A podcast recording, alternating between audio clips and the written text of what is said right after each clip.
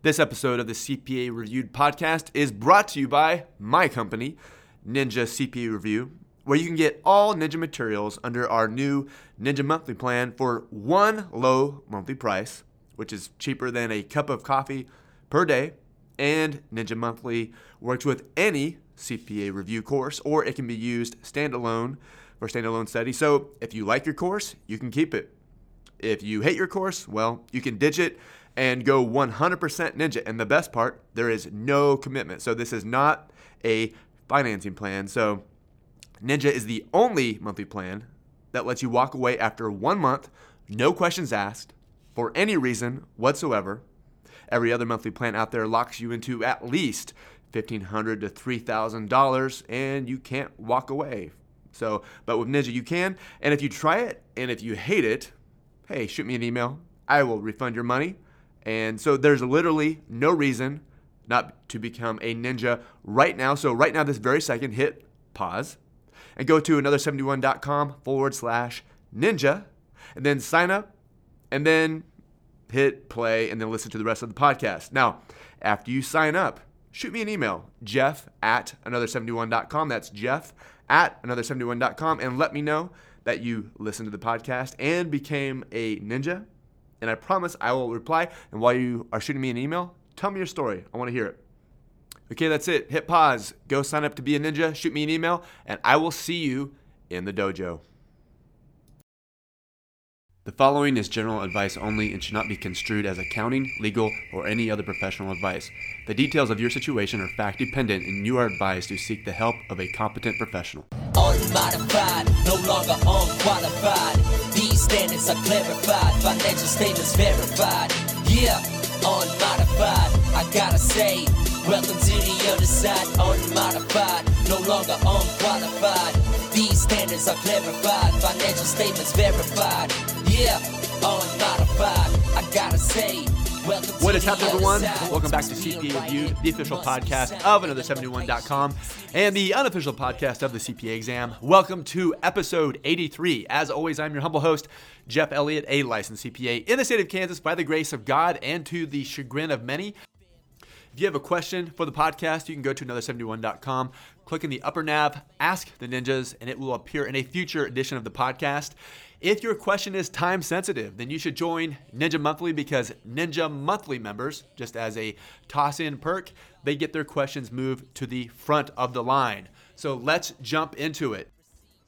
Ninja Monthly member Jocelyn says, I cannot grasp which rate to use in the foreign currency questions. Sometimes it is the spot rate, sometimes it is the 30 day or 90 day rate. Any tips on how to remember this? Okay, if you run a US based company and some of your some of your inputs come internationally so you are a US based automobile manufacturer and you buy spark plugs from Europe. And if you say, "Hey, I need 100,000 spark plugs and I'm going to buy them right now." Well, and um, the spark plugs are denominated in like euros. Well, the price today is the spot rate. The, the exchange rate today is the spot rate. Hey, I'm going to buy this and then I'm going to pay my bill like pretty quickly. So use the spot rate. But if you're like, you know what, three months from now, I need to buy 100,000 spark plugs or 400,000 ball bearings or whatever, and I'm going to pay for it three months from now. And I know that I can afford the price um, today, but um, who knows what's going to happen in three months from now? War could break out or something crazy, tariffs. and so um, I'm going to enter into a futures contract, and and so so that's that's how you know on the CPA exam. If they're asking about something like accounts payable, something that you're going to pay pretty quickly, use the spot rate. If you're going to pay a bill like later on down the road, use the forward rate. So that's that's a simplistic explanation, but I hope that's helpful for exam purposes. Ninja Monthly member Andrew writes in Hello, I've come up with a random number as to how much I should study in an eight week period to pass each section. How does 5,000 plus Ninja MCQ and then rewrite the Ninja notes five times and listen to the audio 20 times in an eight week period sound. I've been on this journey a long time and want to pass this year. Okay. Listening to the Ninja audio sound 20 times sounds like a nightmare to me. Okay. Um, so I think I think doing one to 2000 MCQ like per exam is plenty. And I mean, that's, that's like doing each question one time um, with, with some repeats. Rewriting the Ninja notes five times, I would write, rewrite them one time in the J, just rewrite it phase. That's, that should take about a week. Listen to the Ninja audio 20 times. Yeah, if you can do it, but let's shoot for, for five times. So, um, okay, maybe eight times over an eight week study period. So listen to it once per week, like during your commute. But um, I think if you do 5,000 MCQ and rewrite the Ninja Notes five times and listen to the audio 20 times, you are just going to hate life. I think there's a happy balance there. So one to 2,000 MCQ, rewrite the notes one time, listen to the Ninja audio eight times. That sounds like an excellent plan of attack. Ninja Monthly member Candace writes in Hey Jeff, I hope you're doing well. I started my FAR journey using Ninja and I absolutely love it so far. I just have one quick question. I did not get the greatest foundation of accounting in college, and I know that the CPA requires a strong understanding of accounting. What is your best advice for me to bridge that gap and grasp and build a stronger foundation to successfully pass the CPA exam? If you feel like that you don't have a strong accounting foundation, that's okay. Because okay, the typical so the the average age of a CPA candidate is 29. Now think back. When do most people graduate with their undergrad in accounting? 22, 23? Okay, so that's like five or six years. Is that right? Yeah, five or six years. Um, where, I mean, let's say that you didn't work in accounting, that you didn't work in general ledger accounting for five or six years. Like, you might have forgotten a lot of it and and let's say that you went off and did taxes only. Well, if you only focus on taxes, then you get kind of rusty on just the general accounting stuff, journal entries and and all that. So, if you feel like that you didn't that you didn't get the greatest accounting foundation, that's okay. That's where your CPA review course comes in. Now, there's plenty of great CPA review courses out there, a lot of great videos. So, hopefully, your instructor videos um, help you walk help to walk you through that. But since you're a ninja, you have the ninja book. And the ninja book it covers all of the concepts without like throwing a, a phone book at you. And so, you know, we covered in 500 pages that takes other companies like a thousand pages. And it's because they throw all the FASBs and everything else that you don't care about in there.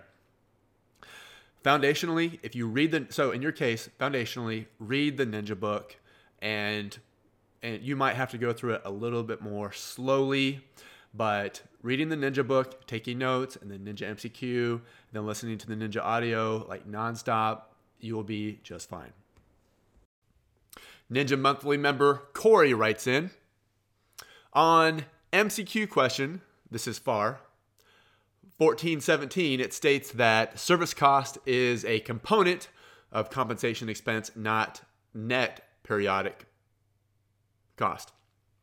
Isn't the S in Prius for service cost? Doesn't Prius represent net periodic pension cost? Okay, so this is confusing and I am partially to blame here. So on the Ninja Notes, I have the net periodic pension cost and and the acronym Prius.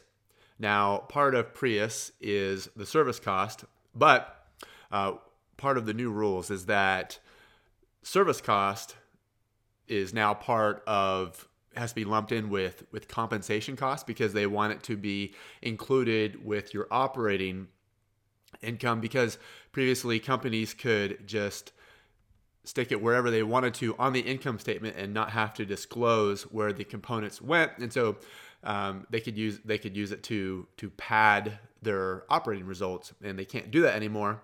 So while service cost is a part of your pension cost, really what the question is, it comes down to how do you disclose it on the income statement and the service cost. So the service cost is as your current employees work, then the the current amount of their salary that will be later included in your pension cost, that is your service cost.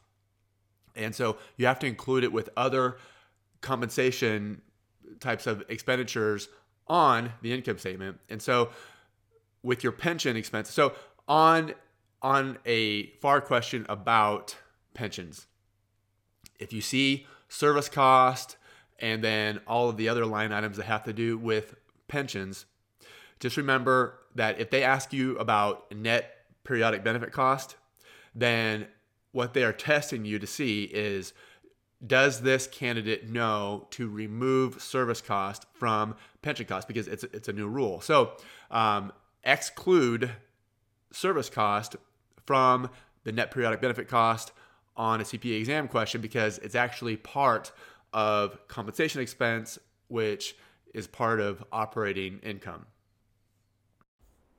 Ninja Monthly member Elver writes in, how could I maximize my time with this schedule for BEC? My test date is in 26 days.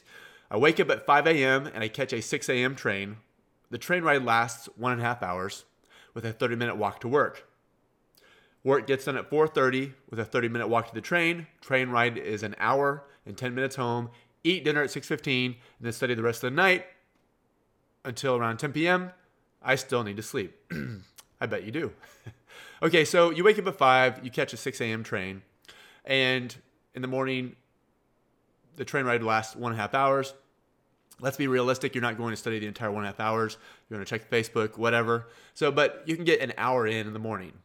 And then the 30 minute walk to work, you can listen to the Ninja audio. And then the 30 minute walk back to work, you can listen, or back to the train, you can listen to the Ninja audio and then the train ride home for an hour, you can study, and then at night study an hour. So let's walk through this. On on the train, just follow your study programs, your your study plan. So your Ninja Monthly member, you're reading through the Ninja book, watching the Ninja Plus videos, whatever, whatever phase you're in, nail the concepts, nonstop multiple choice questions because you can you can use your phone and your laptop and and tether and so if you're working through multiple choice questions, you just do it on the train. So basically, you are studying on the train versus studying at your kitchen table. So whatever you're doing, whatever someone would normally do studying at the kitchen table, you are doing it on the train. And so it makes no difference there. The the real advantage to you with the 30 minute walk to your office from the train and then back to the train is you can still study. So that time isn't wasted just listening to music or whatever. You can still get an hour of study in every day just walking listening to the ninja audio because and if you listen to it like repeatedly it adds up. So at the end of each day so if you if you eat dinner at 6.15 and then let's say you start studying from 7 at night until 8 at night you've put in four hours of study time a day and that doesn't take into account any study time that you do at lunch or even at your desk because we all know that sometimes we sneak, sneak study time at our desk. So that's that's four hours per day. I would call it good. Do that five days a week, and you've easily put in your 20 hours. So while it seems like you're at you're at a disadvantage being on the train, you could also look at it like you have an advantage as long as you don't give into the temptation to just you know, check Facebook for an hour and just totally waste the time. So if you're intentional with your time, studying two hours on the train and an hour, so 30 minutes to work and 30 minutes back to the train, and then an hour at night, you put in your four hours and do that over five nights, and you put in your full 20 hours of study time per week. Ninja Monthly member Justin writes in, How drastically is the reg section going to change? I'm trying to decide which section of the exam to take next. I have already studied for regulation and got a 69. I'm not sure if it's best to try to pass regulation now before the exam changes or wait until after. Any thoughts would be helpful. Okay, so what Justin is asking is about the Trump tax laws, and they are not testable on the CPA exam in 2018, thankfully. And so they will be eligible um, January of 2019. So any changes that are testable in July will be um, will be pretty minimal. And so um, there's there's still some question as to what changes get lumped in um, as part of the as part of the Trump tax laws. So estate tax um, threshold, things like that. So does that get lumped in with the estate or with the Trump tax laws, or is that just a a normal part of so every year the CPA exam updates its section 179 expense and estate tax thresholds, things like that. The regulation exam typically doesn't test on um, just withholding amounts and things like that because um, that's just too in the weeds for the CPA exam. And so it will be interesting to see as we get more clarification heading into uh, July exams, June, July exams, so that the CPA review providers can make sure that their materials are updated. But the the July regulation updates are not going to be a big deal. January 2019 regulation changes are going to be a big deal, so stay tuned. Ninja Monthly member Carrie writes in I've been with my current public accounting firm for almost 12 years. I started out as an administrative assistant. I went back to school and got my bachelor's in accounting. I have 147 hours due to changing my major a few times. Seriously, who knows what they want to be out of high school? So now I am a senior tax accountant. I've passed one part of the CPA exam, came really close on a bunch of other parts, and then lost it. So I started over. I currently have one part passed again, and I have until June 2019 to pass. I decided to take a position in a construction company as a project accountant. Here's the question In Pennsylvania, I am required to have one year experience, I believe. Will the firm I am with now be required to sign off on my experience? I know I still need three more credits, but I'm worried about the experience part. Thanks. Okay, so every state board of accountancy is different. So, um, do they require your experience to be signed off at signed off by someone who is a currently licensed CPA, or is it someone who who um, used to be a licensed CPA and now they've let their license lapse, but they were at one point a licensed CPA and can sign off on your experience? Every state is different because like let's face it, if you work in industry and so there are, are there are a lot of large publicly traded companies who have big four alums as their CFO, controller, and accounting manager, etc. And here's the deal. Now, I know everyone is. I know that everyone is excited to pass the CPA exam, and and uh, they want to keep their keep their. Because that's my certificate. It's not my license, but I am currently licensed, and the reason why I do that is so I can hold myself out as a CPA, and because it's relevant for what I do. But when when you've done the public accounting thing and you put in your time and you want to just hang out in industry and um, not hold yourself out not hold yourself out as a CPA anymore, a lot of people don't keep their license active because let's face it, 80 years of CPE a year or 80, 80 hours of CPE a year. no, 80 hours of CPE every two years. I'm gonna get comments in the video. Jeff, you're drunk. Um, every two years, you have to have 80 hours of CPE. There you go. um, it's a like it's a drag. CPE is boring. CPE is expensive. CPE is inconvenient, and I could easily argue that it doesn't really add a lot of value because if you work in public accounting and you work all you do is tax returns like like you know about taxes and you know about current tax law because if you don't know about current tax law and if you mess up someone's return then you're liable. So but anyway let's not get off on a cpe soapbox tangent. Uh, a lot of people managers in industry they don't have their license current. And so if your experience requirement has to be signed off by someone who has a current license, that could be a problem for you. So here's your, here's is the answer to your question. You need to call the Pennsylvania State Board of Accountancy and ask specifically for the director and tell them about your situation and find out who can sign off on your experience requirement. Now, the Pennsylvania Board of Accountancy likely on their website says exactly what the requirements are. So maybe you save, your, save yourself a phone call. But um, I think it's probably a good idea to call them and then follow them up with an email saying, hey, thank you for your time on the phone. Just so that I understand exactly what you said.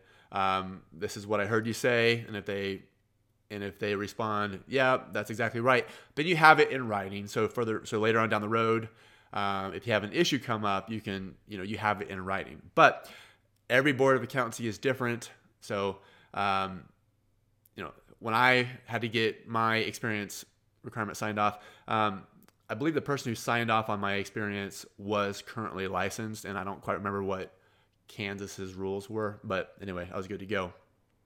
I had the experience um, covered either way, but um, just I would do your due diligence, check out the regs on your state board of accountancy, follow up with a phone call to the state board of accountancy, and then that way you have all your bases covered. Ninja Monthly member Ryan says, I've now passed all four sections, just not in the 18 month window. I've been there. I lost credit to FAR. I also lost my FAR credit, and I'm planning on retaking it in the next window. Regarding the use of the MCQ software, would you recommend finishing all the questions by section first and then moving into the adaptive learning section, or would you recommend just starting with the adaptive learning section and moving on from there? Yeah, I'm a big fan of working the questions by topic, so drilling down by topic, taking notes by topic, and then and then later on just letting the questions um, letting the software feed you the questions uh, as they see fit based on based on how you've been doing. So yeah, that's what I do. Drill down by topic first, and then let the adaptive learning feed you the, ran- the random questions. Ninja Monthly member Victoria writes in, Jeff, what's with the new BEC COSO ERM framework? Is it a big deal?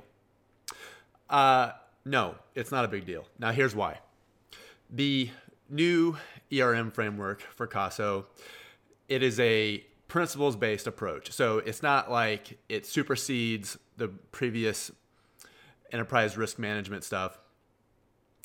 It basically simplifies it and makes it more principles based. So the principles are still the same, it just lays out like the five components. Now, here's the deal when the AICPA says that something is eligible for testing, what does that mean? It means that, okay, this new thing came out and it's now eligible to, to be tested on the exam because it passed the six month time frame or whatever. And um, so it's it's usually six months after the effective date or the enactment date, whichever is later. So typically that happens with with tax law. Tax law uh, is effective January 1st, and it's so the CPA exam typically tests it in July, six months after the effective date. Now it was enacted maybe a lot later or a lot earlier, but it's so it's whichever date is later. Now with this new ERM framework, so yes, it exists, and yes, technically it could be tested on the CPA exam. Do I think that you'll get a bunch of new ERM questions about this framework? I don't, um, because they're principles based and it's kind of hard to like write questions. I mean, these aren't calculations. So, um, and again, it doesn't supersede the previous stuff. It just, it just builds a framework, a more principles based approach to ERM. And for, for CPA exam purposes, I don't think this new ERM, ERM framework is a big deal. All right, well, that does it for this episode of CP Reviewed. If you have a question, again, you can go to another71.com, clicking the upper nav, ask the ninjas, and it will appear in a future edition of the podcast. If you want to jump to the front of the line, of course, you can join Ninja Monthly. It is super, super affordable. And that's it. So be good, everyone. Take care, and I will talk to you soon. Yeah, unmodified. I gotta say, welcome to the other side. Unmodified, no longer unqualified.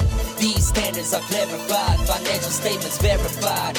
Yeah, unmodified. I gotta say, Welcome to the All other the side. Reports must be in writing, must be signed in the location, city and state. Where to find them in the unmodified opinion. The title must include independent who, what, and when management's responsibility. Fair presentation of financials, you feeling me? Internal control, design, and maintenance. Don't forget the implementation, auditor's responsibility. GAAS, audit in accordance in the US plan and perform the audit. Obtain reasonable assurance. You better be on it, performing procedures to obtain evidence about amounts and disclosures. Now you getting it, the info is appropriately presented, but the auditor wants to bring something to attention. Yeah, unmodified, no longer unqualified. These standards are clarified, financial statements verified. Yeah, unmodified. I gotta say. Welcome to the other side, unmodified, no longer unqualified. These standards are clarified, financial statements verified. Yeah, unmodified. I gotta say, welcome to the other side. Unmodified opinion, the financial statements is when they are materially misstated, unable to obtain sufficient, appropriate evidence. Just listen, yeah, it's the mission. Title, Introduction, you see. Management and auditors' responsibility.